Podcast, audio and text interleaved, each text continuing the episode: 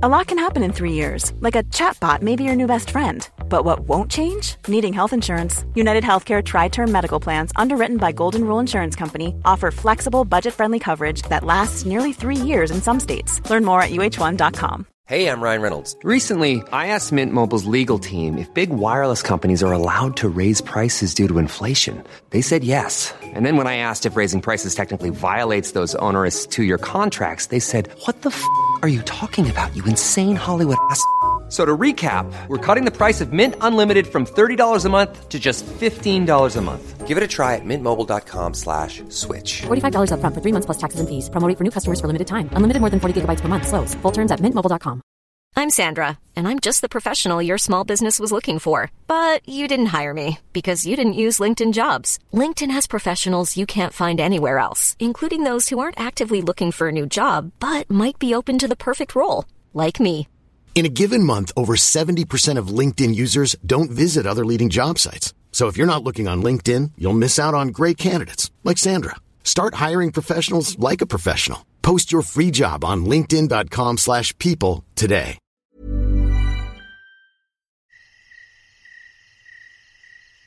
Mm-hmm. Mm-hmm.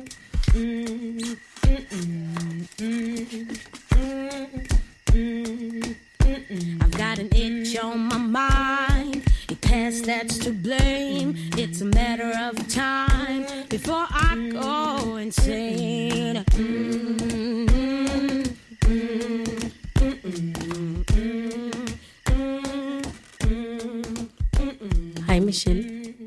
Hej Caroline. I dag skal vi tale om et meget svært emne.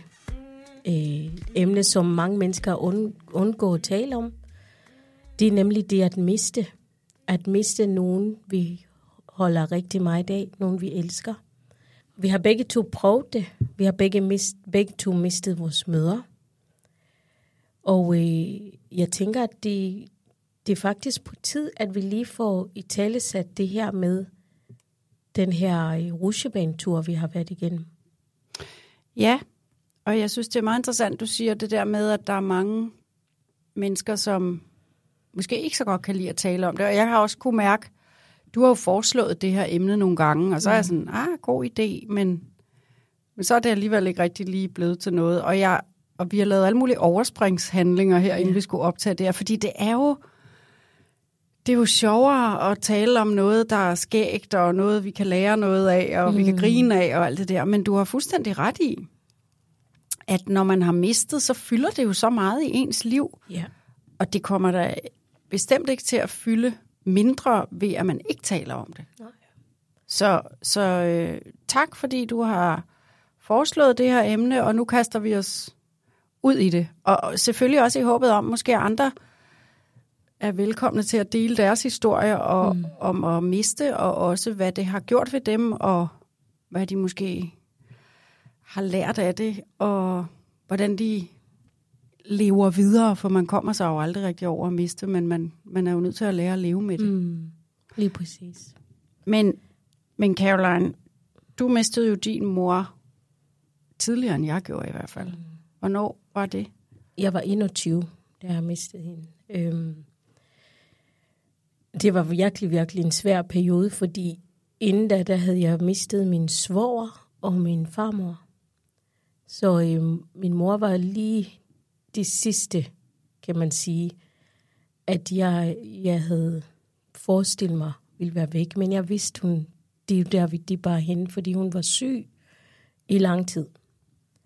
Så øhm, det var i øh, den 2. september 92, faktisk et par måneder inden jeg rejste til Danmark. Hvad fejlede hun? Hun blev syg, hun fik kræft, og øhm, vi talte ikke så meget om det, og det er sjovt, min far er læge, men der blev ikke talt om, og, og det er jo et emne, min far har ikke, ikke har lyst til at berøre stadigvæk i dag, med hvilke øh, form for kræft og, og alle mulige ting. Min mor havde også en livsstil, som, øh, som gjorde, at jeg tænkte, jamen, øh, med det livsstil, hun fik en par gin and tonic for meget, så det kunne godt være, det var leverkræft. Mm. Eller det kunne have Og været du har aldrig fundet andet. ud af, hvad det var? Jeg tror ikke, jeg har villet. Jeg har ikke vil ville øhm, tvinge min far til at snakke om det. Men hun var syg i lang tid. Det var hun. Hun mm. lå og var syg i to år. On off. Det er lang tid. Det er lang tid. Øhm, og hun var en kæmper. Hun talte heller ikke om, om som en, en person, der har fået at vide, du har måske et halvt år tilbage. Hun havde altid håb. Hun ser jo altid, når du kommer til Danmark, så, øh, så kommer jeg på ferie. Selvom vi vidste, jamen, jeg tror ikke, du er klar en måned mere, mor. Ikke? Men vi, det, der var så meget tabu omkring hendes død. Mm. Øh, og det, det er først nu, jeg er selv føler mig klar til at, at snakke om omstændighederne omkring hendes død. Ikke? Mm. Så det var lidt... Øh, min far er ikke klar. Han er slet ikke. Jeg ved ikke, om han nogensinde... De er jo 30 år. De er mere end 30 år siden. Mm. Jeg tror ikke, han nogensinde bliver klar til det. Så, så Hvad gjorde det ved dig? Altså at miste din mor som 21-årig? det var meget, meget hårdt. Og jeg levede i benægtelse i fem år, faktisk. Hvordan det? Altså, fordi jeg rejste til Danmark to måneder efter, så har jeg bare sådan, jamen, hun, hun er der jo. Selvom jeg har været til en begravelse, men i min underbevidsthed, der vidste jeg godt, hun ikke var der. Mm. Men kunne aldrig sætte ord på, at hun ikke er der mere. Jeg blev ved med at komme tilbage fra en rigtig hård dag her i Danmark og sige, jamen jeg ringer lige til mor. Nå nej, det, det kan du ikke. Og det, det tog også lang tid, inden vi kunne sige, at hun var død. Vi sagde altid, min brødre og jeg sagde altid, hun er væk. Mm. Ikke? Hun er gået bort. Og, og det kan jeg også se, der er mange mennesker, der bruger øhm, lige præcis de der ord, fordi død for mig lyder så øh, endelig. Mm. Altså, det, så er det slut. Men jeg tror også på liv efter døden, ikke? Altså, så jeg har... Det har aldrig været nemt at tale om det før nu. Og det er 30 år. Ja. Men jeg tror netop, at øh, der måske også... Altså dels kan man sige, så var, var man måske mindre god til at tale om det dengang. Jeg, jeg har en fornemmelse af, at, at, øh, at folk er bedre til det i dag. Nogen mm. i hvert fald, måske lidt især den yngre generation. Vi har lært, at vi skal tale om det. Mm. Men man kan jo have mange intentioner om gerne at ville tale om det, og, og så alligevel have svært ved det. Mm. Jeg, jeg havde det sådan lidt modsat. Jeg synes... Øhm, jeg havde det modsat, fordi jeg synes, jeg, jeg vil gerne tale om det. Mm. Men, men til gengæld var min mor ligesom din mor, hun ville ikke tale om det. Mm. Altså hun ville slet ikke erkende, at hun havde, altså selvom lægen havde sagt, at nu er du terminal patient, hun havde cancer. Øhm, jeg kan huske den dag, at vi fik det at vide, og vi var samlet på hospitalet, øh, min søster og min far og jeg og min mor. Og så var vi på hospitalet, det var sådan noget kl. 11 om formiddagen. Og så siger han, jeg vil gerne tale med jer om nu, at du er jo, vi kan ikke helbrede dig, mm. øh, men kemoen ser ud til faktisk også på nuværende tidspunkt at gøre mere skade end gavn på en eller anden måde. Så blev hun meget mere syg af det, i forhold til, at de vidste, at det ikke ville fjerne kræften. Fordi ellers havde man selvfølgelig fortsat. Hun havde haft det fem år tidligere, hvor hun var blevet helbredt. Øh, men her, der vidste vi, at hun ikke kunne helbredes, men til gengæld blev hun rigtig dårlig af kemoen.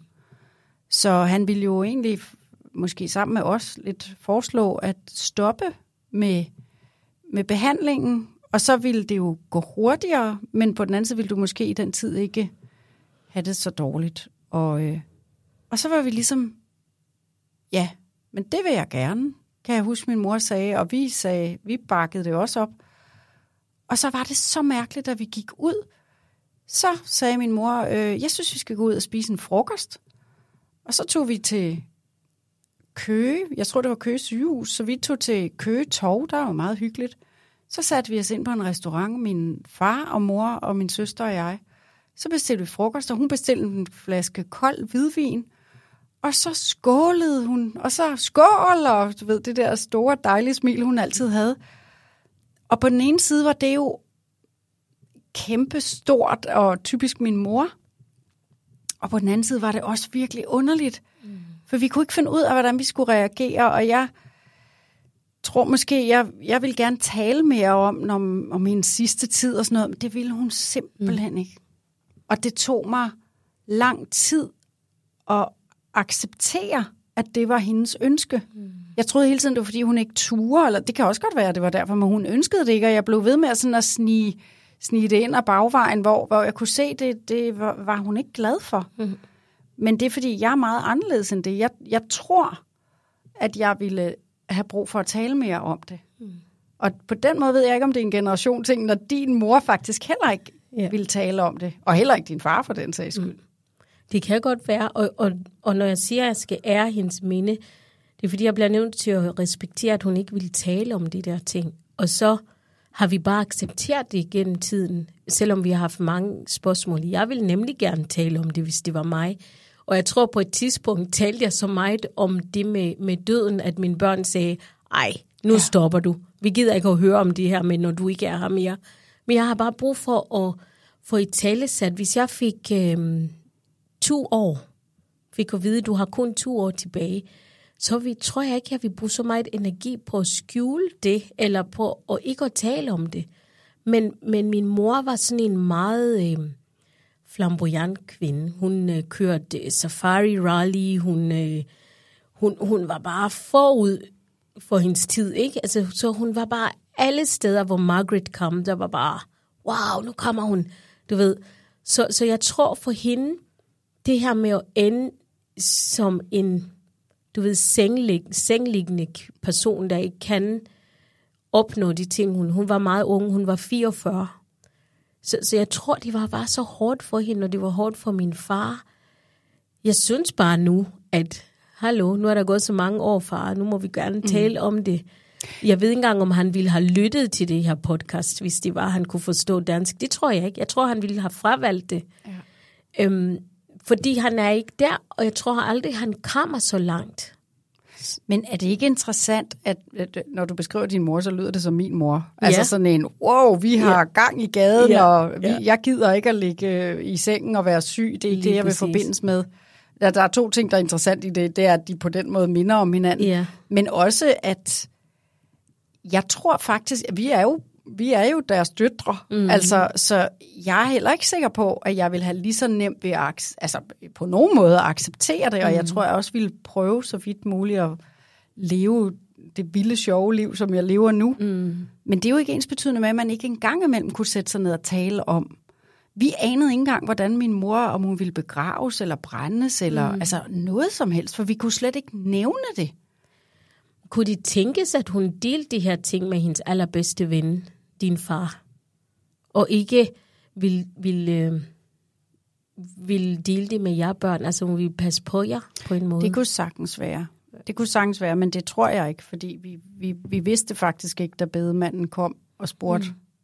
Så var der ingen af os, der vidste, om hun... Så besluttede vi det. Altså, ja min søster og jeg sagde, at hun, skal, hun ville vel brændes, og så sagde min far, nej, det tror jeg, jeg tror, hun vil begraves. Jeg ved det selvfølgelig ikke, det mm. kan jeg mm. spørge min far om. Jeg vil mm. godt kunne spørge min far om det. Mm. Men jeg synes mere, at det er, er interessant, at man, at man helt fornægter det. Jeg tror, jeg vil lave sådan nogle øer med samtaler, hvor nu er der lige åben for, at vi kan tale om det her, og så ja. måske også åben for at kunne sige, og nu gider jeg så ikke blive ved at tale om den her sygdom, for det kan også være belastende for folk, der er syge. Det ja, ved jeg, jeg har interviewet utrolig mange mennesker, der er syge, og hvis det ligesom bliver deres identitet, så mm. bliver man jo også helt drænet af det, så det forstår jeg godt. Mm. Øh, jeg synes, det er, det er mere interessant at se, hvordan reaktionen, som du siger, du tog til Danmark øh, kort tid efter, og jeg... Øh, jeg kan huske, at jeg også sådan måske lige hurtigt nok kom i gang med at arbejde. Og jeg, jeg mener jo ikke, at man skal gå hjemme, hvis, hvis det ikke er det, man har lyst til. Men man er, man er nok nødt til lige at stoppe op og, og mærke den der sorg. Ja. Og der har jeg været så fokuseret på måske især min fars sorg. Mm. Altså, og det var også en anden måde, vi sørgede på. Ja. Fordi vi måske i virkeligheden var en lille bitte smule lettet over, at det ikke skulle være et treårigt kræftforløb altså med en kort tid. Mm.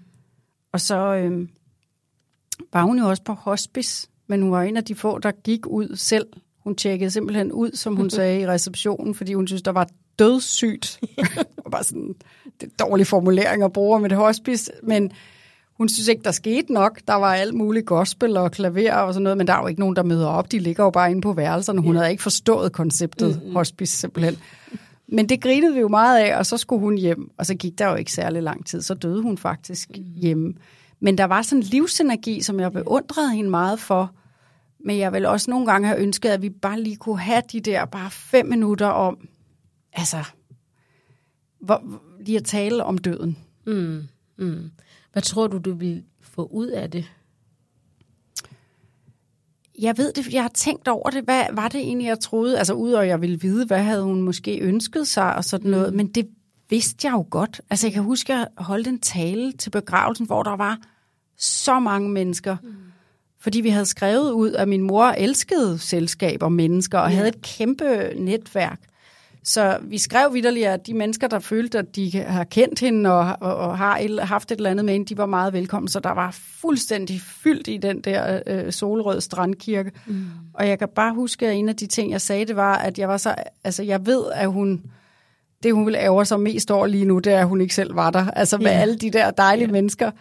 Øh, så vi, vi vidste jo et eller andet sted, at lige, vi vidste ikke, om hun ville begraves eller brændes. Mm. Men alt det andet vidste vi godt. Ja. Altså hun var til fest og farver og mange mennesker, så, så det var, vi var ikke i tvivl om, hvorvidt hun ville begraves i stillhed eller ej. det lyder så meget som min mor. Ja. Er det rigtigt? Ja, der var altså nu, en af de ting, som jeg virkelig var tæt på bitterhed. Jeg, jeg, jeg, kan, jeg er meget bevidst om i mit liv, at jeg ikke ville være bitter. Men det var, at jeg ikke nåede at være med til, til da hun lukkede sine øjne. Jeg sagde ikke farvel til hende, fordi jeg skulle over og hente min søskende. Men da, da vi endelig kom, så selvfølgelig havde hun sin røde læbestift. Fordi det, det er noget, hun gik meget op i. Hendes makeup skulle være på plads, og hendes hår var bare sat. Og jeg tænkte, jamen hun har jo, hun har jo vidst, hun skulle dø et eller andet sted, mm. men hun skulle forlade det her med et ordentligt brag. Altså ikke sige så sølle ud, ikke? Ej, hvor er det sjovt. Det er altså, fuldstændig det samme med min mor. Gud, vi er jo søstre det måske. hvor er det fantastisk. Det var så vildt, og tænkte bare, jamen da vi så hende ligge der så fredelige ting, ja mor, du fik din røde læbestift ja. på. Ikke? Gud, de begge altså. to døde med helt røde læbestift. Det var det sidste, jeg gjorde, inden jeg skulle ind til øh, Oscarshowet ja. der og sende hele natten. Det var, at hun spurgte, om jeg ville sminke hende. Så Nej, jeg kom med rød læbestift og lidt øjenskygge og ordnede håret. No. Ej, det er sjovt, at det er så det er ens. meget, altså, det ja. er det. Men jeg tror faktisk, jo mere jeg har reflekteret over det her med min mor, og jeg er også selv blevet øh, forældre, altså jeg blev mor til, til fem, der tænker jeg, ved du hvad, det er helt fint, at hun ikke vil snakke om det. Det er jo hendes måde. Og hvorfor skulle hun lave om på det? Min mor snakkede aldrig om hårde tider. Hvis vi nogensinde nærmede os en, et emne, der ville være hård at snakke om, så på en eller anden måde, så var hun væk. så var det altid far, der tog det der snak. Hun, hun har aldrig vil være et sted, hvor der var elendighed og sådan, hun fiksede tingene. Altså mm. hvis der var nogen, der kom og havde brug for penge, jamen, det fik bare penge med det samme. Hun skulle ikke høre deres historie. Ikke? Så, så selvfølgelig giver det mening nu, at, mm. at øh, hun ville ikke snakke om, hvad det var, Nej. hun gik og fejlede. Men hvad gjorde du så for at, at bearbejde sorgen? Altså, det fem år tog det mig og kom dertil, hvor jeg ville lige tale om, at jeg har mistet min mor, og den, at jeg savnede hende så meget. Jeg savnede hende, så det gjorde ondt. Altså, øh, og jeg var jo et fremmed sted øh, i Danmark. Ingen familie, udover mine børn og min eksmand dengang. Det jeg gjorde faktisk, det var, at øh, jeg på en eller anden måde gav mig selv lov til at tale om min mor. Til dem, der havde lyst til at høre. Mm. Jeg fandt også ud af, at det ikke er alle, der har lyst til at høre om døden mm. og sorg i Danmark. så det er jo ikke... Mm. Der er manglet ligesom min far, ikke? Øhm, så, så jeg fandt det der netværk, og for mig var det i, i, i kirken, hvor jeg kunne i tale sætte det her smerter, og sige, nej, hvor jeg savner min mor. Min mor kunne have været det og det for mig. Min mor kunne have hjulpet mig. Øh, især den tid, hvor jeg havde det meget svært i mit ægteskab. Øh, jeg kunne høre hende og se hende stå der og sige, det skal du ikke finde dig i, afsted med dig. Altså, det var bare 11 år, jeg, jeg var i det ægteskab, som var meget usundt. Ikke? Så, så jeg gav mig lov til at tale om det. øh, og, og fortælle børn også, hvor meget jeg savner hende. Øh, jeg har en datter, som ligner hende på en prik. Også måde at være på. Altså, det er bare så vildt. Nogle gange så tænker jeg bare, okay, det er min mor om igen, ikke? Men det er jo også en sorg, tænker jeg, en sorg for dig, om, fordi du har været så ung, da du mistede din mor. Mm. Som, som jo handler om, at hun så ikke har nået at se dig blive mor, og, og, og se sine børnebørn og sådan nogle ting. Den, ja. den er jo også ekstra hård, fordi mm. du mister så tidligt jo. Ja. ja. Altså, at hun har ikke... Øh, ja, jeg, jeg, jeg kan stadigvæk savne min mor, hvis der er et eller andet spændende program, jeg har lavet. Mm. Så er det sådan lidt, ej, for var det ærgerligt, min mor ikke fik set det. Til trods for, at min mor har været min største fan yeah. gennem alle de år, jeg har lavet noget, der bare minder om øh, noget, man kunne klappe af, så har hun klappet højst. Yeah. Øh, og alligevel, for hun var 77, da hun døde, så, mm. og hun havde jo lavet, jeg ved ikke, hvor mange skrabbøger og et øh, øh, indrammet alt muligt, med, når jeg har interviewet den ene og den anden og den tredje. Øh, så det har jeg jo oplevet. Mm. Og alligevel kan jeg have det, som du har det, nemlig, ej, hvis hun havde set det program, eller det interview, hvis hun havde hørt de her podcast, dem ville hun have elsket. Yeah. Det er jeg ret sikker på, yeah. faktisk. Yeah. Og så kan jeg stadig ærge mig over det, så jeg kan godt sætte mig ind i, at den må være 10 gange så hård som dig, fordi du var så ung. Ja, det, men jeg tror faktisk aldrig, vi kan sammenligne hinandens smerter, fordi når du mærker det der savn, så er det lige præcis på samme måde, jeg gør det. Uanset om hun var 77, og min mor var 44, ikke? Men, men det er det der øjeblikke, mm. hvor, man mis, hvor man tænker, ej, det gad jeg godt at dele med mor. Ja.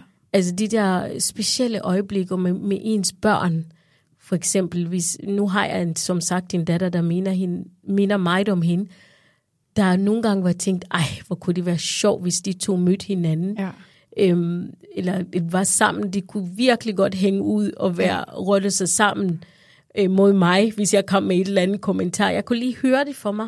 Men jeg tror, det er de der øjeblikke, som, som, øhm, som vi ikke kommer til at, at give slip på, på et eller andet tidspunkt i vores liv. Vi, vi, vi, kommer, vi kommer igennem det. Mm. Vi kommer ikke videre. Det, det tror jeg ikke, jeg kommer til.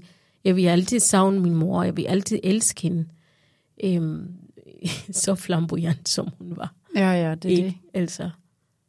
Jeg tror, øh, jeg synes, at det, jeg har lært af døden, mm. det er, øh, altså, det, jeg har lært af døden, er nok at huske at leve mit liv her og nu. Mm. Og jeg, jeg troede måske lidt, alle havde det sådan. Men men det har jeg fundet ud af, at alle ikke har, for det er ikke alle, der har været så tæt på døden. Det, jeg har været tæt på døden flere gange i mit mm. liv. Og for hver gang, i stedet for at blive bange for døden, så bliver jeg meget mere fokuseret på, at nu skal jeg vidderligt huske at, at leve mit liv her og nu, og prøve ja. at være, være glad i dagligdagen, mm. eller gøre nogle ting nu, og ikke om tre år, eller... Ja når nogen nogle gange siger, at jeg skal lige igennem det her arbejdsmæssigt de næste tre år med den her plan, så bliver det godt, så, kan jeg blive, så bliver jeg helt stresset yeah. på deres vegne. Og så kan jeg finde på at sige sådan noget, jamen, hvad hvis du bliver kørt over i morgen? Og jeg har faktisk et tidspunkt skræmt mine børn så meget med, jamen, vi kan jo blive kørt over i morgen. Ja, det er fint, de har respekt for trafikken, men, yeah. men det er fordi, jeg er måske yeah. mere bevidst om det end mange andre, og det er jeg bare blevet ved, at en af mine veninder sagde, jeg synes, du tit taler om døden. Mm. Det er meget mm. tit, når vi sidder, jeg har to veninder, jeg tager til Nice med hvert år øh, 3-4 dage, og det er så hyggeligt, og det er ja. der, hvor vi hygger os allermest, og jeg siger, ej, hvis det her var vores sidste dag, så havde, har den ja. da været fantastisk. Hvorefter en af mine veninder siger, det synes jeg, du siger tit. Ja. Og så bliver jeg gjort opmærksom på det, og det er faktisk ikke, fordi jeg vil ødelægge stemningen. Mm-hmm. Det, det er kun, fordi jeg hele tiden minder mig om, ja. at, at livet kan slutte før vi venter det, ikke? Præcis. Jeg har det lige nøjagtigt på samme måde. Og som, som jeg sagde lige før med, med mine børn, jeg talte så meget om det, med, ej, når jeg ikke er her mere, og når, så, øh, så, så, jeg ved ikke, hvordan I kommer til at finde ud af det, når jeg ikke er her mere, når jeg ikke er her mere. Og så min ældste øh, datter sagde hun, nu vil vi ikke høre mere om det. Nej, det er også irriterende. Det er meget jo. deprimerende, ja. og hele tiden skal forestille os, at du ikke er her. Ja. Det er du.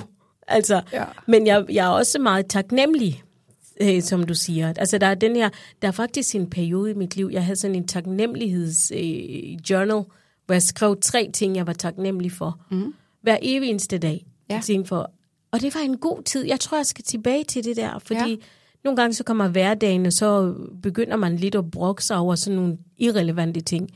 Men jeg blev så taknemmelig over det her med, øhm, hov, da jeg passerede 44, så tænkte jeg, huh, Jeg er i live. jeg er i live. Ja. Jeg er, nu er jeg 45. Ikke? Ja. Og, og, og, og desværre, da jeg blev 50, det var midt i coronatid, så jeg har aldrig nogensinde holdt en kæmpe fest. Kæmpe fejl. Kæmpe fejl. Det er Vi corona. venter i spænding. Jeg skal nok hjælpe dig med at, Ja, tak. lave og Ja. arrangere den. Lige præcis. Og Nu proppede jeg lige en kæmpe fest ned over hovedet på dig. ja, det er så godt. Ja. Det vil jeg. Det kan være, når jeg er 55. Det er ikke så lang tid. Men, men igen, Jo, det der... det er lang tid. Det er, hvis du dør i morgen. Så Nå, ja, ja, det er du skal rigtigt. gøre det snart. ja. Du skal jo ikke vente tre år med at holde en fest, som egentlig var en 50-års fødselsdag. Nej, men Fordi det er hvis du dør i rigtigt. morgen. Ja. ja, du har ret. Du har ret. Ved du hvad, da jeg blev 50, Ja. så tænkte jeg, øhm, ej, det gider jeg ikke fejre. Er det rigtigt? Ja, jeg tænker, det skal jeg ikke, og det skulle gemme mig lidt væk.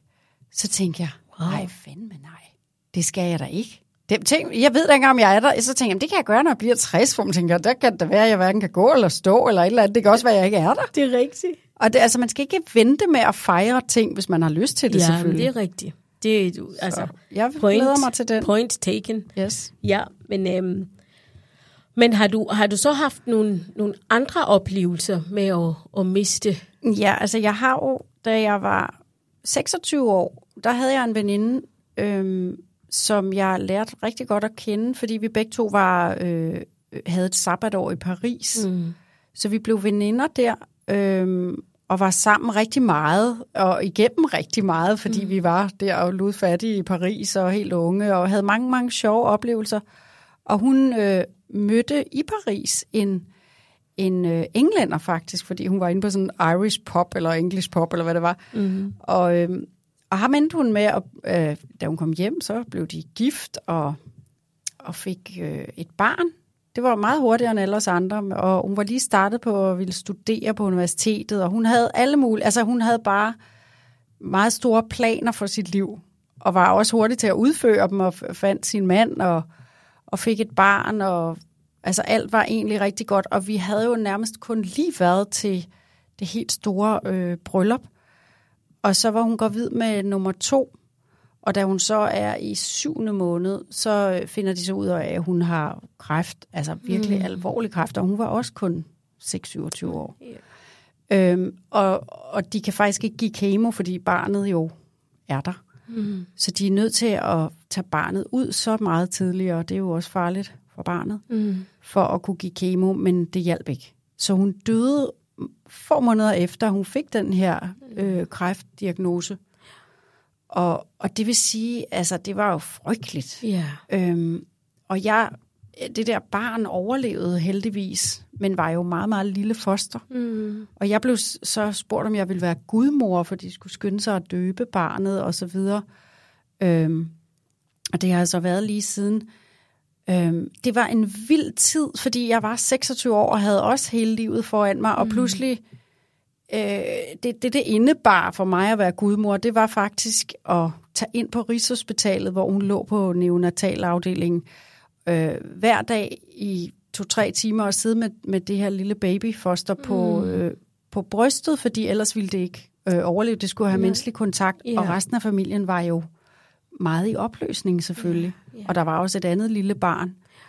Øhm, og det, det, øh, det satte så mange tanker i gang i forhold mm. til døden, fordi jeg var jo bare ung, og, og vi var unge, og vi havde hele livet foran os, og så dør hun så pludseligt. Ja. Men heldigvis overlevede barnet, Natalie, mm. som i dag er ja, 26 år, Ja. øhm, og ligner hende fuldstændig. Altså, oh. så når man ser hende Ja. i dag, så er det jo, fordi hun også er samme alder, Ja. så er det jo fuldstændig som at se øh, min veninde der. Oh. Men det satte sig dybe spor i mig på... Selvfølgelig var det sorgfuldt at miste hende.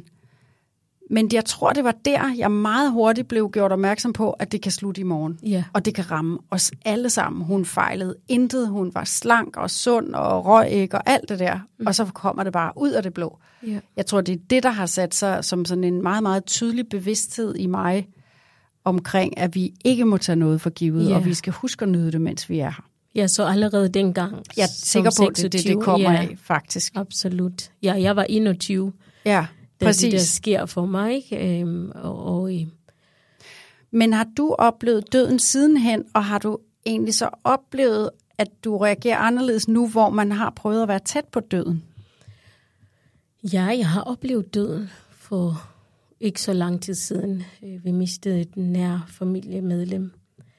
Jeg tror ikke, jeg er anderledes i den måde. Øh, jeg havde det samme mønster, hvor jeg ikke ville tale om det. Øhm, men måtte minde mig selv om, der skal jeg ikke igen. Nej. Jeg skal kunne kigge på billeder. Jeg skal kunne faktisk forholde mig til det, der er sket. Ikke? Så, så jeg, jeg tror, at der er den der øh, mønster eller reaktionsmønster, jeg har med, så går jeg ind i min skal, og så kan jeg lige finde ud af det derinde. Men de, det er jo ikke sundt. Nej. Ja, så jeg kom ret hurtigt ud af, øh, af det, og øhm, havde dig at snakke med, mm. og, og så videre, og, og familie, ikke? Men, men jeg, jeg tænker, at, at det bliver nemmere for mig at tale om døden, i, i forhold til, da jeg mistede min mor for mange år siden. Ja. Ikke? Og jeg tror faktisk, det er sundt. Det, det, der egentlig sker, som jeg egentlig undrer mig over, jeg ved ikke, om der er nogen, der lytter nu, der kan fortælle, eller der har noget erfaring med, hvorfor det er, det er så svært at tale om det. Hvorfor at øh, folk nærmest øh, går over på den anden side af gaden, når de ser der komme, i stedet for at komme hen og snakke om, eller spørge, hvordan du har det, eller mm. sige, jeg har hørt sådan og sådan. Det er bare så tabubelagt. Det, det kunne jeg godt. Ja, jeg, jeg, tror, øh, jeg tror meget, jeg har interviewet rigtig mange mennesker, som har, har haft døden rigtig tæt på, og også når vi laver knækcancer og sådan noget, og de alle sammen siger jo, at altså, det værste, du kan gøre, er ikke at gøre noget. Mm. Men jeg tror ikke kun, det er uvilje, og, og jeg tror også, at det er sådan en, i hvert fald for mange danskere, måske sådan en, en frygt for at komme til at, at spørge om noget, så nogen bliver ked af det, eller mm. hvis de ikke vil tale om det. Og, og jeg fandt ret hurtigt ud af, at så måtte, så måtte jeg leve med det. Ja. Altså jeg vil hellere spørge en gang for meget, så få at vide, det har jeg ikke lyst til at tale om. Mm. Og så må jeg jo være med de der lidt, åh oh, nej gud, hvorfor, hvor var jeg dum, jeg spurgte om det. Mm. Fordi når man finder ud af, at 9 ud af 10 vil faktisk rigtig gerne spørges ind Ja. til, og de Ja. kan også godt finde ud af at sige, det er ikke lige nu. Øh, jeg havde en, en, en, som jeg trænede med på et tidspunkt. Jeg kendte hende ikke super godt. Hun mistede lige pludselig sin mand. Mm. Og så spurgte jeg meget ind, og så var hun så meget... Hun sagde to ting. Den ene var, hvor er du sød, du spørger. Fordi mange af de andre har, har ikke rigtig spurgt ind, eller faktisk spørger de ind i starten. Men når der så går nogle måneder, Ja. så går livet jo videre, og så Ja. tænker folk, nu skal vi i hvert fald ikke bore mere i det. Og det har man jo brug for måske. Ja. Men hun sagde samtidig også, men jeg græder ikke, øh, når andre er der. Altså, så, så det skulle jeg sådan lige afkode. Jeg tror bare, man skal lade være at tænke så meget over, mm. øh, hvordan de reagerer, men mere, at man kan hjælpe ved at spørge. Så må mm. folk jo selv sige fra, hvis det er for meget. Præcis. Men det kræver mod at gå over og spørge. Mm-hmm. Fordi hvis det er nogen, der slet ikke vil tale om det, så, ja. så tænker man, gud, så skulle jeg ikke have gjort det, ikke? Jo, lige præcis. Og jeg tror også en, en anden ting, som jeg lærer, altså det er jo simpelthen en, en, vi lærer jo hele tiden, det er at lade folk være i deres sorg, fordi vi har så meget, især i min opvækst, så nu har du grædt, og så nu skal vi, nu skal vi være glade igen. Og det var sådan, det var, da jeg mistede min mor. Jeg sagde til mig selv, Nå, nu, nu har du grædt, så skal du ud og være glad. Mm. Og det var bare så overfladisk, fordi jeg var jo ikke færdig med den der soveproces. Jeg var ikke, det ved jeg ikke engang, om man nogensinde gør. Altså man er selvfølgelig, der var en, der sagde til mig, at det var ligesom at komme op på sådan en, en trappesti. At først er du helt ned i, i, i kælderen, så kommer du op på stueetagen, så går du op på første sal og så videre og så videre. Lige pludselig så er du jo helt op, hvor du har helikopterblik. Du har stadigvæk historien, der startede ned i kælderen. Og en gang imellem går du ned og besøger mm. kælderen, men du kommer op igen. Det, der er farligt, det er at blive i kælderen. Ja, og, præcis. og blive der i evighed, ikke? Fordi så, så udvikler du alle mulige andre ting. Ja. Så jeg tror, der, der bruger jeg det her med, at jamen, jeg skal give mig selv lov til øh, at, at være i den der proces, eller min nærfamilie mellem mig, altså alle de folk omkring mig, det må gerne få lov til at sove over den, Ja. øh, at have den smerte, de har. Ja. Jeg tror, jeg, jeg har hørt, jeg læste engang en, et citat, jeg, jeg ved ikke, hvem der havde skrevet det, men måske det er bare sådan generelt et, der hedder, at man kan ikke forhindre sorgens fugl i at flyve over dit hoved, mm. men du kan forhindre den i at bygge rede. Ja, Og det er jo egentlig det, du siger rigtigt. også her, ikke? Ja, lige præcis. Det Og der er det svært at vide, hvornår er man ved at bygge rede, og hvornår, altså, hvornår skal, man, Ja. skal man virkelig hjælpes til på en eller anden måde at, Præcis. At kunne komme ovenpå igen. Ikke? Ja, ja. Jeg synes bare, at det her emne har været, er, er så vigtigt for mig, fordi som sygeplejerske, der oplever jeg også det her svære, den svære samtale. Ikke? Altså, i mit arbejde har jeg mødt nogen, hvis forældre har fået at vide, ved du hvad, vi, der er intet, vi kan gøre. Og hvor de har bare haft det så svært ved at komme hen og sige farvel til deres forældre. Og, mm. og det er ligegyldigt, hvor gamle forældrene er. Den der kærlighed og den der bånd, der er, kan vi jo ikke måle med. Nej. noget. Altså, og, og det synes jeg er bare interessant, hvad er det, der gør, hvordan kan vi hjælpe hinanden igennem den her proces, fordi døden er der. Det, det, det som du siger, det, det, det, er en, det ved vi. Ja. Vi ved bare ikke, hvornår. Nej. Men at, at, være, at, at kunne gøre os fri for at holde det som et tabu, altså som gøre det til et tabuemne, mm. det tror jeg faktisk er en, en, en god vej. Ja. Ja. Og jeg tror på, at jeg synes, at folk er blevet meget bedre til det. Mm.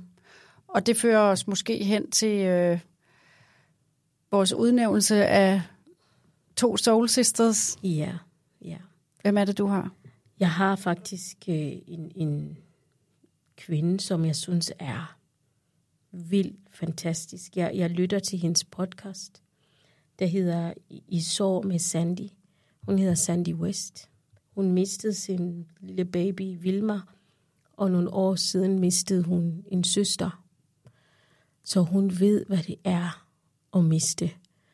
Men på trods af det, så har hun faktisk lavet den her podcast, hvor hun inviterer folk ind, som har været igennem det samme, hvor de kan få sat ord på, hvordan kan vi, hun, hun undersøger, hvordan kan vi egentlig komme, komme videre, eller hvordan kan vi, hvordan kan vi tale om det her meget svære emne.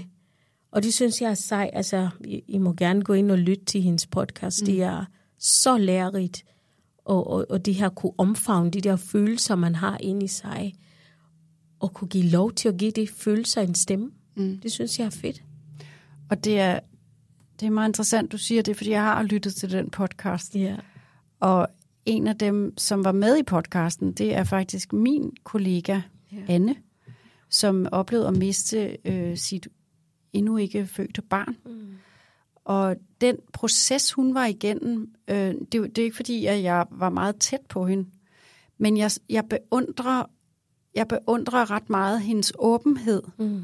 og hendes... Øh, altså, jeg prøvede, fordi det har jeg efterhånden lært, det der med, at man skal ikke være bange for at spørge. Så selvom jeg ikke havde set hende i lang tid, og nu synes jeg, det var lang tid siden, så kunne jeg mærke, og åh, nu er jeg på vej ind i det der med, jeg må hellere lade være med at øh, ødelægge en god stemning, hvor jeg tænkte, nej, fandme nej. Altså, fordi det har jeg lært af de mange, jeg har interviewet, som sagt, hellere at spørge en gang for meget end en gang for lidt. Men den måde, hun kunne sætte ord på den sorg, var så øh, givende, og jeg har ikke selv mistet et barn, men jeg, jeg, jeg tror, at lige præcis de to kvinder, Ja. de gør en kæmpe forskel for mange andre, der har mistet. Ja. Og måske endda for nogen, der har mistet et, øh, altså en nyfødt, eller, mm. eller en, en i maven, skulle jeg til at sige. Mm. Øh, fordi det kan godt, der kan jo også være nogen, der måske kan have sådan en reaktion, der hedder, nå ja, men det var jo ikke, øh, altså, du nåede ikke at lære barnet at kende. Yeah. Og det gør man jo så, ikke? Ja. Jeg synes, den, præcis. den kamp, som jeg synes, de to, eller især Anne, øh, også har, har gjort for, at øh, det ufødte barn, mm. det ufødte mistede barn, også er en kæmpe sorg. Ja. Det er det fortjener en Soul Sister pris. Så i virkeligheden kommer de jo lidt Ja, ud af det samme, sjovt. de to, Ja, ja. som vist nok i øvrigt er veninder. Nå. Så nu skal vi sige til dem, at de er vores Ja. Soul Sisters. Ja. Caroline, nu sidder vi alligevel her og smiler til sidst. Det var godt, mm. vi fik talt om det her emne. Ja. Det er ikke altid, det behøver kun at være grin. Nej, Nogle gange må vi også tale om, om noget, der er svært. Det har vi gjort i dag. nemlig. Så tak, fordi du tog det emne op. Selv tak.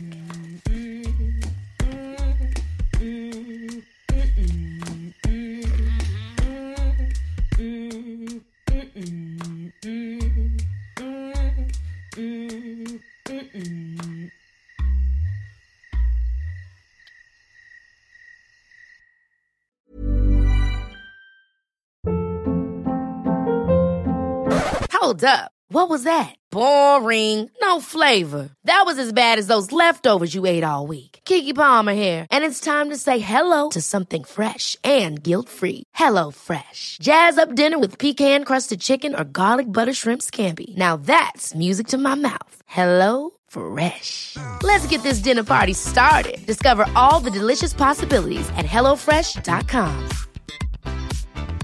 Mom deserves the best, and there's no better place to shop for Mother's Day than Whole Foods Market. They're your destination for unbeatable savings, from premium gifts to show-stopping flowers and irresistible desserts. Start by saving 33% with Prime on all body care and candles. Then get a 15-stem bunch of tulips for just $9.99 each with Prime. Round out Mom's menu with festive rosé, irresistible berry chantilly cake, and more special treats. Come celebrate Mother's Day at Whole Foods Market. Planning for your next trip? Elevate your travel style with Quince. Quince has all the jet setting essentials you'll want for your next getaway, like European linen, premium luggage options, buttery soft Italian leather bags, and so much more. And is all priced at 50 to 80% less than similar brands. Plus, Quince only works with factories that use safe and ethical manufacturing practices. Pack your bags with high-quality essentials you'll be wearing for vacations to come with Quince. Go to quince.com slash pack for free shipping and 365-day returns.